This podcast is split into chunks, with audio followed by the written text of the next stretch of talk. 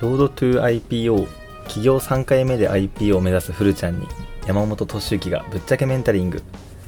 この番組はチャットワークを創業したセブンの山本俊之さんから起業3回目のフルちゃんが山本さんの IPO までの知識や経験を引き出し自ら上場へとチャレンジしていくポッドキャストです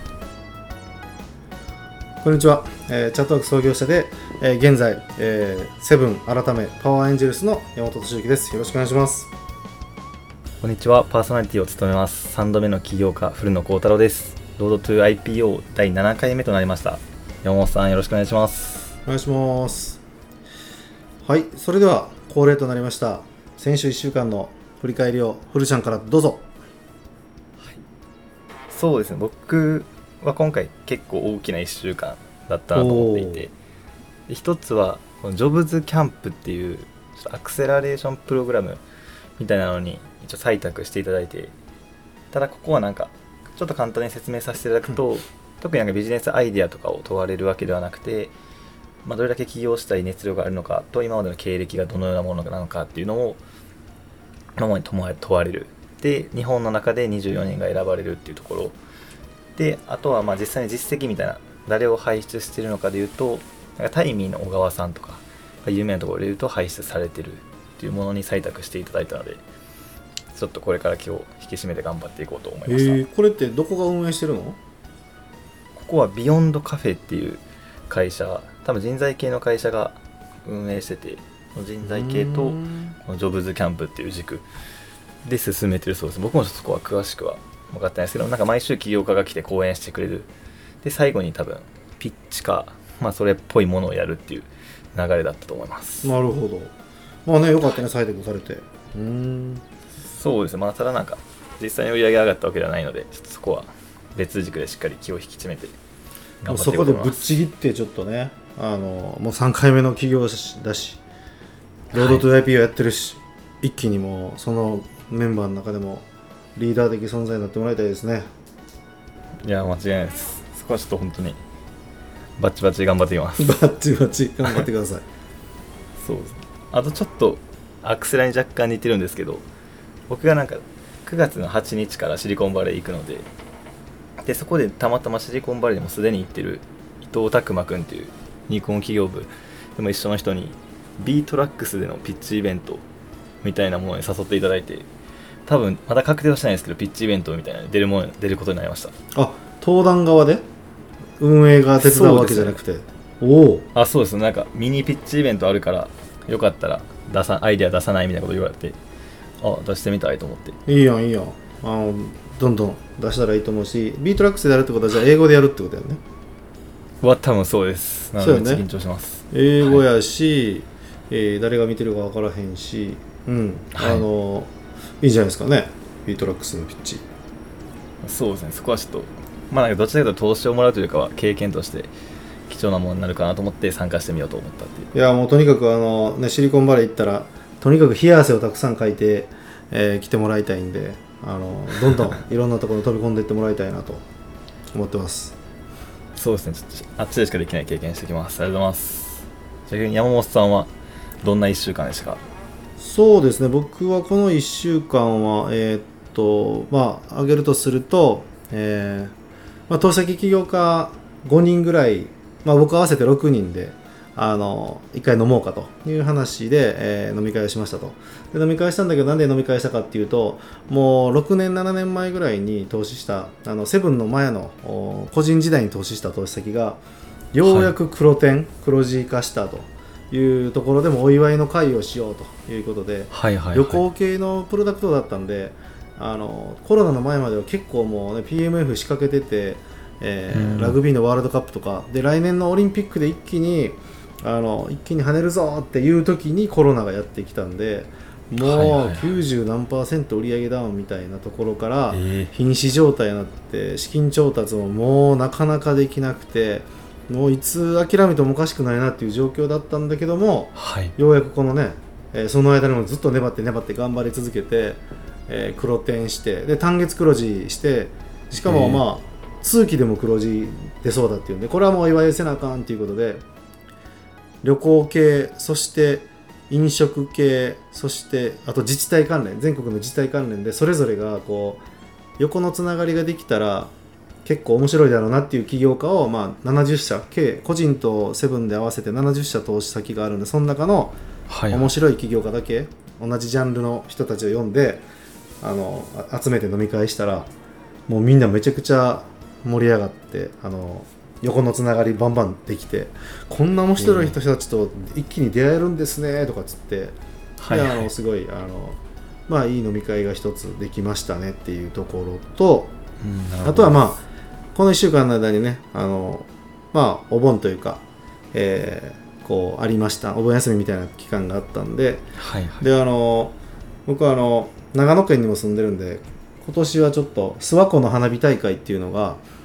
めちゃくちゃあの大きくて有名っていうのを聞いてたんでえ。ーもう結構前から予約してたんだけども、まあ、皆さんご存知の通りあの台風が、ね、7号が思いっきりこう向かってきて、はいはい。でもう1週間とか10日前ぐらい1週間以上前の予予定では完全にあの諏訪湖めがけて長野県のど真ん中なんで諏訪湖めがけて台風が直撃する予定で、あこれ完全に終わったなみたいな感じで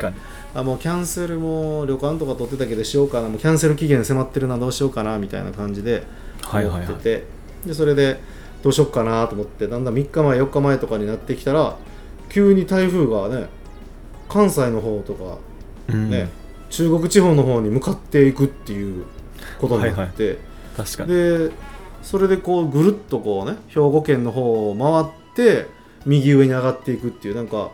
長野県の諏訪湖をぐるりとこう回ってあの上がっていくみたいな感じになってこれいけるんじゃないいけるんじゃないみたいな前日でもわからないし当日でもいつ中止になるかわからないっていうような発表の中はい。行ってしまえということでで両親も関西から呼び寄せてたけど、はい。もう15日は新幹線動かないと分かってたので14日の前入りしてもらっておでそしたらあの見事にあの開催されて4年ぶりかの花火大会の開催、かつはい。あの台風の風が強かったんであの結構花火って打った後煙が残っててなんか見えにくい時もあったりするけどはいはいはい風が全部煙をすぐどけてくれるっていうかなんかボーリング場の何ていうの？おガサって全部ねあのピンをののけてくれるように、あります。あの一通り打ち終わったら全部こう綺麗に煙を避けてくれてはいはい。でまた次のお花火が打ち上がってみたいな感じでなんかえーでしかも涼しかったから、はい。ここ最近で見たことないぐらいの快適なあの花火大会でしたよって地元の人も言ってたりしてはいはいはい。ラッキーっていう感じだったんだけどはい。まあでもちょっとここで一つ、ね、スタートアップとかの皆さんなんで、はい。結構あのその運っていうのもすごい重要だったりするんで、はい。こういうなんていうかな。もうねよくわかんない。なんかあの俺はついてるじゃないけど絶対こうなるんだ、こうするんだっていうふうに思ってたら結構こうなったりするんで。でやっぱり勝ち残った人に何が成功の要因なんですかって言った時にまあまあの人が「いや運が良かったんですよ」って言ったりするんで、はいはい。もう運の良さ引きの良さみたいなのも経営者として結構重要だったりするんで、えーぜひちょっと自分はもう運がいいんだみたいなついてるはい。じゃないけど、なんかオカルトみたいやけど、結構その 経営ってもうね一寸先が闇なんでその中でも絶対俺は大丈夫絶対俺は勝ち残れるついてるっていうのも一つポイントですよっていうのをこの諏訪湖の花火大会のエピソードから一つお伝えしました。ああなるほどです。確かに運。そうですよ。でもなんかちょ僕これ持論なんですけど運がいいって、まあ、思い込むのはめっちゃ大事だと思うんですけど運がいいって言ってる人って運いいエピソードはめっちゃ覚えててなんか運悪かったエピソードは忘れてるだけなんかなとか、まあ、僕含めそうなんですけど思ったりするけどどうなんですかうーん。それで言うとねそれで言うとあの晴れ男雨男の理論に近いかなと思ってて。はいはいはい。ふるちゃんは晴れ男雨男どっちですか？ああ僕はどちらかというと晴れ男だと思ってます今。うん、であのなんていうかな。だって天気はみんな平等にね来てたりするやん。はいはいはい。だから自分がこう晴れ男だと思ってるっていうことはもうこうね同じだけ雨と晴れを経験してるはずなのに晴れ男だと思っている。これつまり何かっていうとはい。要点思考っていう考え方。まあ要はつまりポジティブ思考っていうことであって、はいはいはい。コップに半分の水がある時にコップに半分も水があると思う人と、うんはい。もう半分しかないと思う人はいはい。がいると、でその時にこう自分は半分もある。まだ何ができるかそこは考えるっていうのに近かったりするんではいはいまはい。ああの運が悪いエピソード忘れてるだけかもしれないんだけどあの実際今回のね皆さん台風の天気図見て分かる通りもうかなりの勢いで長野県を迂回してくれた台風が起きたのは事実だったりするので確かに確かに。け結果僕はついてる。ということで以上本編に入っていきましょう。はい。わかりました。じゃあ今回の本編に入ります。今回はまあタイトルもある通りスタートアップをしたい人がスモールビジネスをするのは遠回りなのかっていうところ。で、まあ、この疑問そもそもの背景としては、まあ実際に学生起業家で成功した人は数少ない。ってこういうのを結構言われていて、まあ、例えばデリーの堀江さんとかタイミーの小川さんとか有名だけど、まあ、実際に他にどれぐらいいるかっていうと結構少ない。っていうのを言われてる。っていうところで僕が思ったのは現状でスタートアップのアイデアがないのであれば、まあ、ひとまずスモールビジネスをしながら課題探求であったりチーム作りであったり経営能力を磨くみたいなところをやるのでもいい選択肢なのではないかと思ったんですけどこれに関して山本さんはどう思いますかっていう質問です。そうですね。これは対象は学生起業家っていうことやんね。そうですね。メインはまあ学生で、まあ一応若手起業家、まあ、20アンダー25ぐらいまでもギリ含まれるかなっていう印象です、そうですね。スモールビジネスをやってもいいんじゃないかどうかっていうことであればやるのは全然ありかなと思ってますと。はい。であのまあいろんないろんな理由があるけれども僕自身も高校からいろんなネットビジネスをやって大学でもいろんなネットビジネス SEO もやったしいろんなマーケティングのビジネスもやったし物も売ったりしたしみたいなチャットワークに至るまで大体多分30ぐらいの事業をやっていて、えーでも一貫してあのお稼ぐビジネスモデルを作るぞみたいな。当時からスタートアップ、ね、当時僕が起業した時スタートアップっていう言葉ほとんどなかったんでそんなことがなかったから、はいはい。あの最初から上場目指すぞなんて全く思ってなかったけどあの普通に、えー中小企業としてビジネス成功させるんだみたいな感じで次々いろんなビジネスを立ち上げていましたと。で今はもうね、はいはい。すっかりスタートアップっていうのが当たり前になって学生の時からスタートアップで成功するぞみたいな感じでやっていくと思うんだけれどもやっぱりあのあるのは学生とかアンダー25とかの起業家があのこう社会の大きな課題ペインみたいなところにそもそも、おその知らない気づいていない、うん。体験していないっていうところで想像の中であのできるものっていうとやっぱりはい。タイミーとかでも、おね短期バイトであったりとか、まあ、デリーとかリブセンスとかも学生でもお思いつけるようなビジネスモデルの切り口をうまくやってっていうところなんで、はいはい。なんかもう本当特定のお古い業界の課題をいきなり学生が立ち上げてあのスタートアップとして成功させるっていうのはそもそもね想像もできないんで、だかいやらー例えば日本に生まれ育っといてアフリカの社会問題を解決するようなスタートアップを立ち上げてで、はい。アフリカの人たちに認められて上場できるぐらいまでビジネス伸ばせるかって言った時にアフリカ人からしたら、い、やそもそも言葉も共通言語ないしえこっちの価値観とかペイン分かってないよねってこうなったりするので、あの一旦そのなんていうんかなあのスモールビジネスはあのまずやってみるっていうのはすごいいいかなと思っていてそれはまあペインを把握するとかマネタイズとか経営の経験とかっていうことももちろんお必要まあスタートアップいきなりやってめちゃくちゃいい課題に出会ったとしてもあのとはいえ何そのプロダクト作ってマーケティングして売れましただけじゃなくてはいはい。こうねマーケティングからブランディング PR ブランディングから採用とかのマネジメントから財務から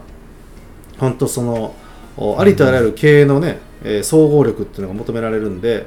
えーこう必死でこうスモールビジネスでもいいからしっかりと稼ぐところをしっかり、えーやりつつ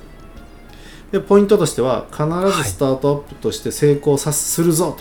という思いを常に持ちながら、はい。あのやってみるっていうのは僕はいいんじゃないかなと思ってます。ああなるほどです。それで言うとなんか僕の考えではまあいくらスモールビジネスをやるとはいえなんかスタートアップにつながるようなことをやった方がいいのかなとももう一応思っていてなんか例えばよく学生が学生に向けてのビジネスをやることが多いと思うんですけどやっぱ原体験もあってやりやすさもあって。なんかただ学生向けのビジネスってあんまり成長性がないイメージなのでなんかその学生が学生向けのビジネスをやることについては別に OK なのかそれともそこはちょっと、まあ、市場規模的にも微妙なのかみたいなってあったりしますか？あのーね、学生がそもそもまあもちろんスタートアップにつながるようなビジネスをスモールビジネスとしてやれたらもちろん一番いいのかもしれないけど、はい。学生がマネタイズするだけでもなかなか大変だと、うん。はでそもそも仕事初めてですみたいなところでいきなり社会人に向けて、えー満足できるサービスを提供できるかとできなかったりするんで、はい。学生は学生ならではの強みを生かしながら稼ぎながら稼ぐんだけれども、あのーそこで中途半端に満足しちゃう起業家がいたりすると、はいはい月100万200万とか稼ぎ始めたら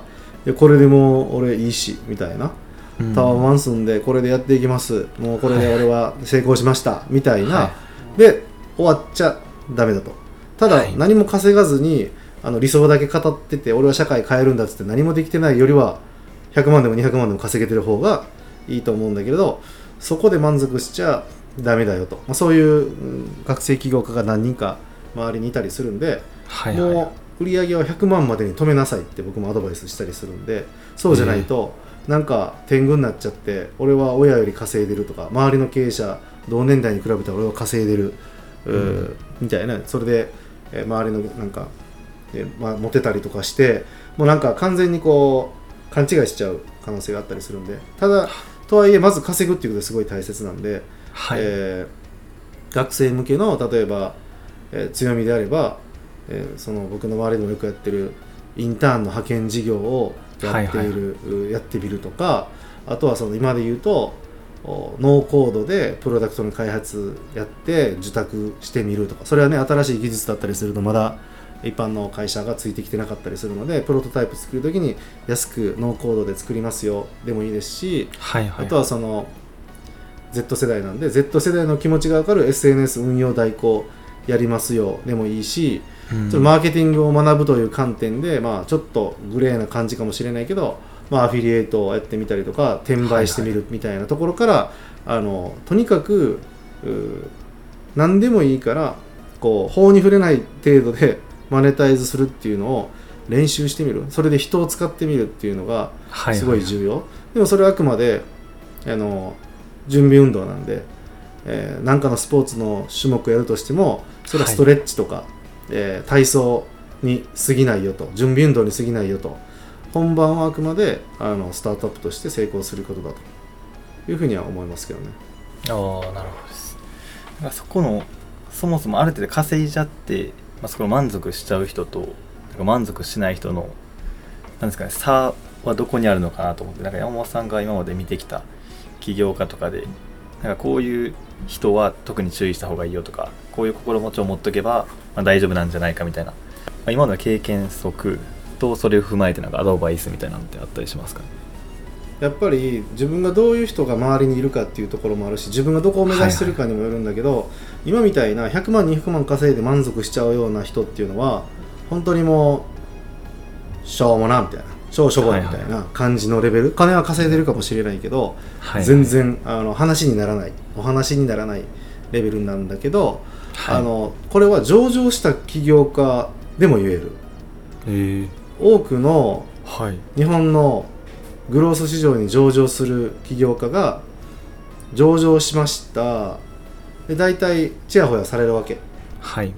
であのそれでねもうずっと六本木とか港区で飲み歩いてでそれでまあ行ってなんかねあのちこう周りから称賛されるそれに勘違いしちゃって、でなんかあの遊んじゃったりとか。あとはなんかもう本当に、えー資産増やすことしか考えてなくてあれ、うん。それが目的でしたっけ？みたいな、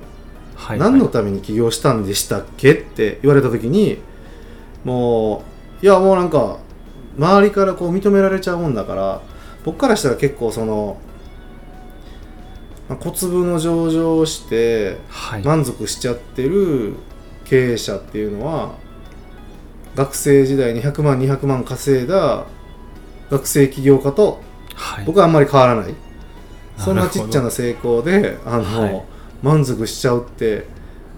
え何のために起業したの？っていう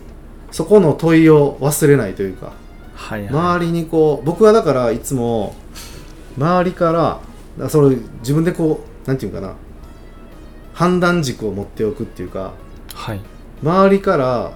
こう褒められるわけ。いろいろやったら。あの、はいはい。出版したりとか上場したりとかなんかいろんなこうねメディアで講演したりなんかすごいですねおっさんみたいな先生とかね言ってきたりする人がいるわけ、はいはいはい。もう僕がそう僕はあのそういうふうに先生とかすごいですねとか、もう山本さんにはもうなんとかとかって言われだしたらはい。あこれはなんていうかな悪魔のささやきだって思うようにしてて俺を堕落させようとしているはい。言葉だと。はい。周りから褒められたら褒められるほど危機感を持たないといけない。俺を堕落させようとしに来ているぞっていうふうに思っている。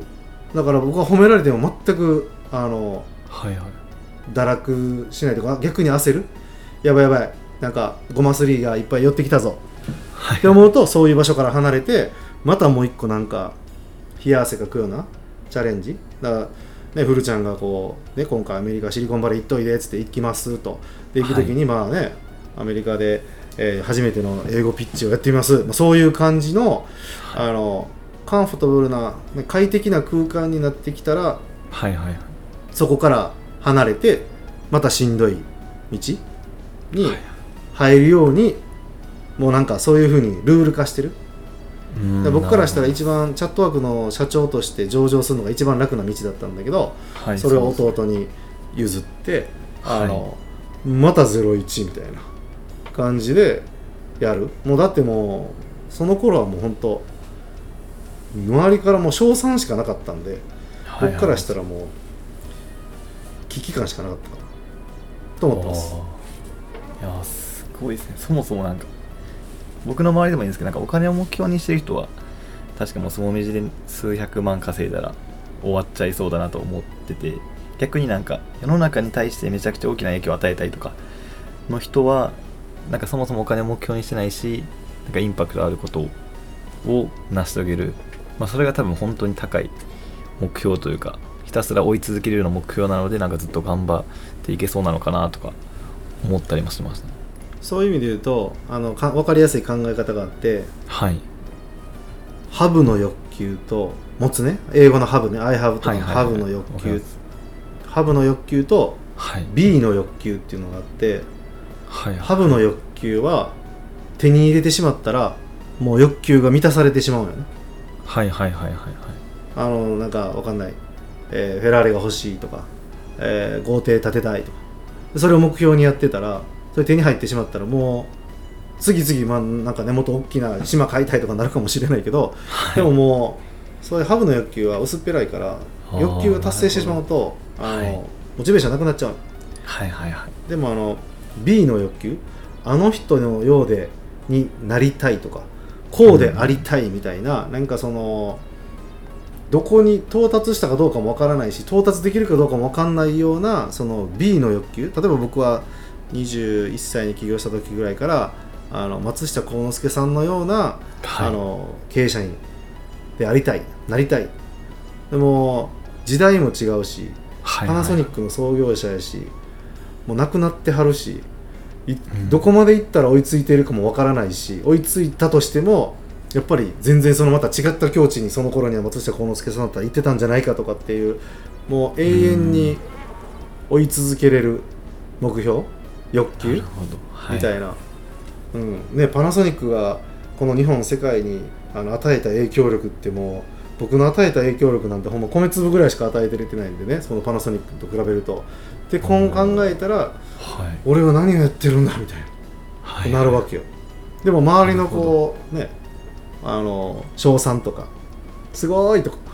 あのお金もなんかそれな持っててなんか使っても全然まだまだ使えるぞとかはいはいはい。いやなんかねベンツ買っても全然よまだお金あるぜみたいな感じだったらはいはいはい。もうモチベーションがね続かないよね。ああそうですね。確かにやっぱモチベーションの持ちどころがやっぱり大事だなっていうのは確かに感じましたね。ちょっとスタートアップとしてやっていく身としては、まあ、皆さんリスナーの方含めここは心持ちを持っていこうかなと思いました。あとそうですね。ちょ最後にちょっと一つだけ聞きたいんですけどここもよく僕たちの周りのテーマとして上がるところでその初め今スモールビジネスを先に始めるのはいいのかっていう問いだったと思うんですけど逆になんか一回就活してからスタートアップで起業したいっていう人もいてその選択肢はスモールビジネスみたいな形で一回いろいろビジネスを経験できるっていう観点でいいのかそれとも自分でビジネスを回してるわけではないからちょっとあんまり筋が良くないのかみたいなところとかってあったりしますかね？うんこれもいろんなまあケースバイケースだし就職してスタートアップして成功した人もいればいきなりやって成功した人もいればはいはい、えースモールビジネスいきなり始めたあ僕かな？とかでそれでえースタートアップに転身したみたいなケースもあるんで、えーどれがいい悪いとかはないかもしれないんで、まあ、あくまで参考としてあの、はい。聞いていただけたらと思いますけどはい。まず就職してスタートアップこれちょっと僕就職してないので何とも言えませんがあの僕からお勧めしたいなと思うのは例えばもう特定のこの業界でやっていくんだと、いうのがなんか見えてたら就職も結構急がば回るでいいのかなと思ったりしていて特にコンサバな業界保守的な業界、はいはい、えー例えば食品業界であったりとか、えーエンタメ業界もそうかもしれないし、まあ、エンタメ業でも芸能界みたいなの分かんないけどそういうところとか建設とかもそそっちにもしかしたら入るかもしれないけれども若者があのいきなりやってはい。いや君が何がわかんのみたいな感じで特に縦社会が強そうな保守的な業界、えのところとかに関してはその業界の市場規模めちゃくちゃ大きいし IT 入れたりとかしたらすごい良さそうだけれどもそういう業界の重鎮たちは、はい。あの君誰やねんみたいな、まあ、医療業界もそうかもしれない。どこの医学部出身なの？君みたいな。あああそこの医学部ね、あしょうもなみたいな感じで話も聞いてもらえなかったりするような業界だったりすると、うん。おしっかりとその業界のところおをしっかり見て、えー人間関係作ってそして業界のペインを見極めながらそこのか課題を解決するソリューションをしっかり見極めた上で独立するってなるとすごい良かったりする。はい。であのまあ、セブン改めパワーエンジェルスの投資先でもお飲食業界あじゃあ食品業界はいはいはい。ですね。本当にあのスーパーに、えー食品を卸すような食品業界大手のお業界とかのおすごいえープロダクトを今やってる人もいるんだけれどもその人はもう独立したの45歳ぐらいかな、45歳ぐらいであのはい。大手食品メーカーの役員クラスになっていて他の食品メーカーのコンサルティングとかもやったりするような人だったんで、あの独立したらえこんな食品業界からこの年齢で独立する人ってそもそもスタートアップ界隈にいない。で若者が同じことをやろうとしても食品業界の人誰も話聞いてくれないけどその人がやるんだったら話を聞いてみようみたいな感じになってはい。今すごいそこが伸び始めているえー。そういうケースは結構40代でけあのスタートアップ始めてうまくいくケースっていうのは結構ちらほら出てきてます。今までそういう年代の人スタートアップやらなかったけど、まあアメリカのシリコンバレーでも平均年齢が45歳ぐらいって言われてるのはそういう特定の業界で知り尽くした上でスタートアップに飛び込む場合は就職っていうのは結構いいかなと思います。でああなるほどです。はい。あとはいきなりスタートアップ一発目でいきなりスタートアップで成功するケースってやっぱ相当あのスターいきなりスタートアップやる場合でもスモールビジネスでさっき言ったようなそのお学生向けでも何でもいいのでビジネスをやってみるっていうのもいいと思うし、はいでもう一ついいなと思うのはあの、うん、特定の業界のそのスタートアップにインターンで入ってみる。この業界でやってみるって、その業界でやってるスタートアップに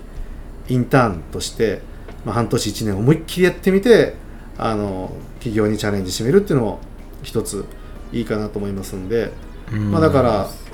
本当ケースバイケースかなって思いますね。そうですね。確かに。そこはやっぱり自分がもう領域決まってるかどうかとかも含めて自分自身で考えるがやっぱり一番うん、いいななので僕もやっぱり提供できてるサービスって、まあ自分がこう学生時代に起業して社員が5人10人30人ってなってきて自分たちの抱えているこの課題はいはいはいをツール化して提供していってでそれが最終 Chatwork に行き着いたんでやっぱ Chatwork がいきなり大企業に提供できなかったのは自分たちが大企業じゃないから大企業のペインがわからないみたいな。大企業の意思決定の仕組みがわからない。みたいな。なんでやっぱりチャットワークは300名以下ぐらいのお会社に刺さりやすい。あ自分たちがそうだからっていう。なんでやっぱ自分が経験してないことってなかなかそのできないんで。そういう意味ではやっぱりいろんなところの経験。まあもちろんその自分が経験してなくてもーはいはい。あの幹部でそういうことを経験してきた人を引き入れて、うん。えーやるっていうのとまたちょっと話が変わってきたりするので。なるほどです。確かにそこら辺も含めやっぱ一旦まあいろいろ飛び込んでしっかりコミットしてみるっていうのがなんか大事そうかあるな、うん。就職含めスモーまあとルビジ含め。にかく大学生だったら、まあ、いつも言ってるまず休学しながらやってみるっていうのがいいのかなと。で最悪、ね、あの就職全然あのスタートアップがうまくいかなくても就職も全然権利残してるしっていう感じで、はいはい。とにかく休学するっていうのはまずは休学しながら全部やってみたらいいんじゃないですかね。インターンしてみたり、就職活動もしてみたり、はい。スモールビジネスもやってみたりしながら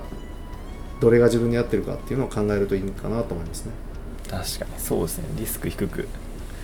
休学できるのでちょっと僕もまあ僕も休学するんですけど皆さんも休学ぜひしていただければとぜひ休学しましょう。レッツ、はい。休学。ということで、今日は以上としましょう。そうですね。じゃあ終わります。ロードトゥ IPO 企業3回目で IPO を目指すフルちゃんに山本敏之がぶっちゃけメンタリング。ここまでお聞きいただきありがとうございます。番組への感想は「ハッシュタグ Road to IPO」でツイートいただけると嬉しいです。ロードトゥ IPO に関してご意見ある方は概要欄にフルノの Twitter リンクがございますのでそちらからご連絡お願いいたします。それではまた来週。